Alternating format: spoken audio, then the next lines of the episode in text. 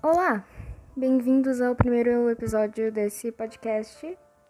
É, eu sou a Hope e hoje eu vou falar sobre WandaVision. Então, se você ainda não assistiu WandaVision, vai assistir, porque é muito bom. E depois você vem ver esse podcast, porque você vai tomar muitos spoilers se você olhar esse podcast primeiro. É... Então é isso. Se você não quiser assistir WandaVision, que é uma decisão não muito boa, porque você vai estar perdendo bastante coisa, você pode assistir isso aqui sem assistir WandaVision. Você vai ficar boiando um pouco, você vai ficar, vai ficar meio confuso, mas talvez você entenda alguma coisa. Então, é isso. Vamos começar. Eu não vou falar exatamente tudo sobre WandaVision. Hoje eu vou focar sobre duas coisas. Então, eu vou falar sobre a magia do caos, que a Agatha se referiu quando ela estava falando com a Wanda. Ela disse que o que, ela, que a Wanda estava fazendo era a magia do caos e que isso fazia dela uma feiticeira escarlate. E eu também vou falar sobre o negócio das runas, quando a Wanda entrou no porão da Agatha, ela não conseguiu usar a própria magia por causa que tinham runas espalhadas pelas paredes que a Agatha desenhou e só a pessoa que desenhou essas runas poderia usar a própria mágica no determinado local. Então, a magia do caos é algo é, é uma coisa real. Essas duas coisas são reais, não são inventadas pela Marvel e a magia do caos é meio que uma teo... não é uma teoria exatamente, é como eu posso me referir? Seria mais uma crença. É como se fosse uma religião, mas não é exatamente. Ela é uma derivada do caoísmo, que é também uma crença. Que eu vou falar um pouco sobre o caoísmo e depois um pouco sobre a magia do caos.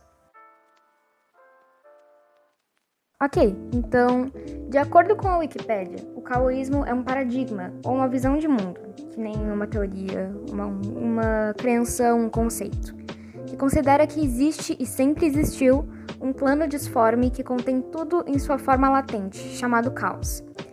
Este seria o universo real e intangível, a partir do qual são formados um ou mais universos físicos, estes feitos de matéria e energias comuns. Então, o, o caos, que seria esse plano, ele seria de onde vêm todos esses universos, porque eles acreditam no multiverso, onde existem vários universos. Isso é o multiverso. então, eles acreditam que existem, existem, existe esse plano que todos os universos vêm daí. É, isso. E eles praticamente isso. E eles afirmam que as informações sobre esses, esses universos são armazenadas de uma forma extremamente complexa, e as ideias possuem conexões entre si, compartilhando alguns aspectos e se opondo em outros. E daí, quando elas precisam ser colocadas hum, na mesa, podemos dizer assim, quando alguém tem que dizer, ó, oh, é isso daqui, isso daqui, colocar em prática nos, nos determinados universos. São criados panteões de deuses, bibliotecas simbólicas e conjuntos de elementos da natureza, que podem parecer diferentes entre si para cada cultura, quando na verdade trata-se de formas diferentes de explicar o mesmo universo. Então, como duas religiões podem ter crenças muito, muito, muito parecidas, mas retratadas de uma forma diferente, significa que esses conceitos são de verdade, mas é diferente para cada cultura. Então, esse mais ou menos é o caoísmo. Essa prática abrange diversos sistemas mágicos. Trata-se de uma das tendências modernas em ocultismo.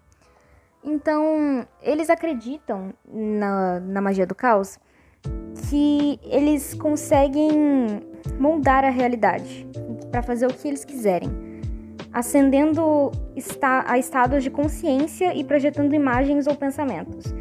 Eles acreditam que eles conseguem moldar a realidade no que eles quiserem, literalmente qualquer coisa. Ou até criar uma nova realidade, quem sabe.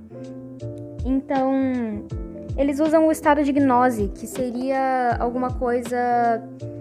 Uh, como eu posso explicar? O estado de gnose é um estado mental específico que permite o contato com outros planos não físicos, como o plano etérico e o plano astral, que pode ser, pode ser alcançado por métodos de transe, assim como a meditação. Então, eles acreditam que eles conseguem alcançar, talvez até uma forma que, que permite eles a mudar essa realidade por esse estado de gnose. É, é, praticamente isso. Ah, e uma coisa bem interessante é que as crenças variam de pessoa para pessoa que realmente pratica a magia do caos ou acredita na magia do caos. É, elas variam com coisas que eles leram, ou coisas que eles tiveram experiência própria, ou coisas que eles não concordam muito, eles não, não exatamente acham que é a verdade, digamos assim que é muito sobre. Isso acontece muito em várias religiões, mas é interessante porque realmente é bem diferente para cada pessoa, pelo que eu li. Eles usam também sigilos. Sigilo é algo como. Sabe algum tipo de símbolo que é muito importante para uma religião? Então, que nem a cruz, por exemplo. A cruz é, tem um significado e é um símbolo que todo mundo sabe que é para tal coisa. Mas sigilos são como esse tipo de símbolo que você mesmo cria com o seu propósito. Ou você pode usar o que outra pessoa criou. Então, eles fazem esse uso de sigilos para poder talvez alcançar esse estado de gnose, etc. Tem, eles podem fazer literalmente o que eles quiserem com esses sigilos. É, e sigilos não são só dessa religião, tem muitas outras religiões que usam isso e tem gente que nem tem religião que usa isso, então é bem interessante. E agora a relação disso com WandaVision, eu acho que eu nem, nem tenho que explicar isso, mas a Wanda em WandaVision, ela cria a própria realidade. Ela cria a realidade dela depois que ela ficou super triste. De super triste é um jeito engraçado de falar. Ela ficou bem depressiva, podemos dizer, com tudo que aconteceu. E ela acabou criando isso. E quando a Agatha fala que isso é magia do caos, ela tá certa, por causa que ela criou uma realidade que é tudo que a magia do caos defende. Então, achei bem interessante que eles. É, o ponto desse episódio, desse podcast, é mostrar que a Marvel realmente não tira as coisas, tipo, sei lá, do nada. Nossa, tive um sonho com isso, vou fazer isso na série. Elas, eles realmente pesquisam e usam coisas reais. A segunda coisa que eu vou falar é sobre runas. Quando a Wanda entra no porão da Agatha, que era Agnes, para procurar os filhos dela, ela não consegue usar a mágica dela por causa das runas. Ok, e o que que tem? Runas são uma coisa real, elas são um alfabeto. Runas são letras, características usadas para escrever nas línguas germânicas da Europa do Norte sobretudo Escandinávia, Ilhas Britânicas e Alemanha. Elas praticamente são um alfabeto, assim. E ele, esse alfabeto é chamado de Futark. Futark antigo, para ser exata, porque esse contém 24 caracteres. E depois tem o novo Futark que tem menos caracteres. Ela é chamada de Futark porque as primeiras seis letras são F, U, TH, que parece uma sílaba, é uma, uma letra, A, R e K, que forma Futark. E esse alfabeto foi usado até a Idade Média. Então, temos várias tabelas na internet, se você quiser, você pode pesquisar, você pode olhar. E realmente são bem parecidas. Se você olhar no episódio de WandaVision, são bem parecidas com o que a Agatha usa. E no último episódio, a Wanda também usa o próprio veneno da Agatha contra ela mesma. As runas também são retratadas em um conto de Odin. De, é, tem até um poema, uma poesia, alguma coisa. Eu não sei a diferença entre isso, então. Dizem que o deus Odin conheceu os mistérios e a sabedoria das runas. Então, tem até um poema, poesia, como eu falei, não sei, que fala sobre isso. Então, é um ver, alguns, são alguns versos da Edda Poética, um livro de poemas compostos entre os séculos 4 e 8. É, eu acho. Eu não sou muito boa com, com aqueles números de letrinha. Então, essas são algumas estrofes. Sei que fiquei pendurado naquela árvore fustigada pelo vento. Lá balancei por nove longas noites. Ferido por minha própria lâmina, sacrificado a Odin. Eu em oferenda a mim mesmo, amarrado à árvore, de raízes desconhecidas. Ninguém me deu pão, ninguém me deu de beber. Meus olhos se voltaram para as mais estranháveis profundezas, até que vi as runas. Como um grito ensurdecedor, peguei-as. E então, tão fraco que estava, caí. Ganhei bem-estar e sabedoria também, uma palavra e depois a seguinte. Conduziram-me a terceira. De um feito para outro feito. As runas são usadas em várias religiões e, e também como os sigilos em pessoa, e algumas pessoas usam quando elas não têm exatamente uma religião. Quando elas têm crenças, mas elas não têm. Elas não dizem, ah, eu sou dessa religião. Então, tem até leituras de runas como se fosse um tarô para diversas coisas, tem vários significados e etc.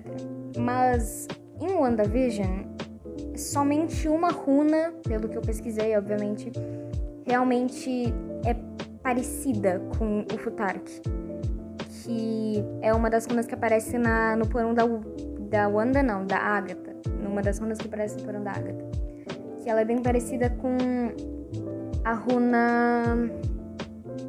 Eu não tô achando a tabela. Ok. Que é muito parecida com uma, uma, duas runas, na verdade. Que uma delas é a runa que representa a letra E e outra que representa a letra M. Que parecem muito dois M's. Hum, parece meio que uma mistura delas, mas não exatamente. E depois as outras runas eles realmente inventaram, eu acho, porque pelo, pelo que eu pesquisei eu não achei nada sobre. Então, eu acho que eles só se inspiraram mesmo, porque até as outras runas que aparecem naquela redoma, podemos dizer assim, no último episódio de WandaVision também, não achei nenhuma parecida e nenhuma das outras que apareceram no porão da Agatha. Mas achei interessante que eles realmente pegaram algo real e transformaram em algo da série. Como eles fizeram com a magia do caos. Mas a magia do caos também, na verdade, existe no universo da Marvel e tem mais ou menos o mesmo verdadeiro significado.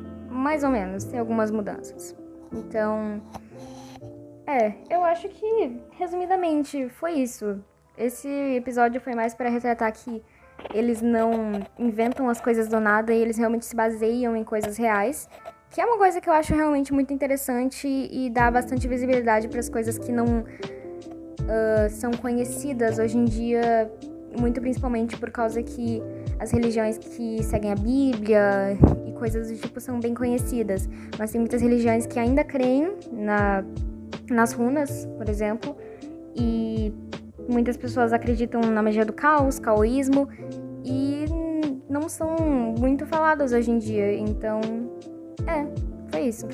Muitíssimo obrigada por ter escutado o meu podcast. Eu tô um pouco nervosa, então talvez eu tenha falado muito rápido, gaguejado um pouco, então sinto muito por isso. Eu juro que eu vou tentar ficar melhor.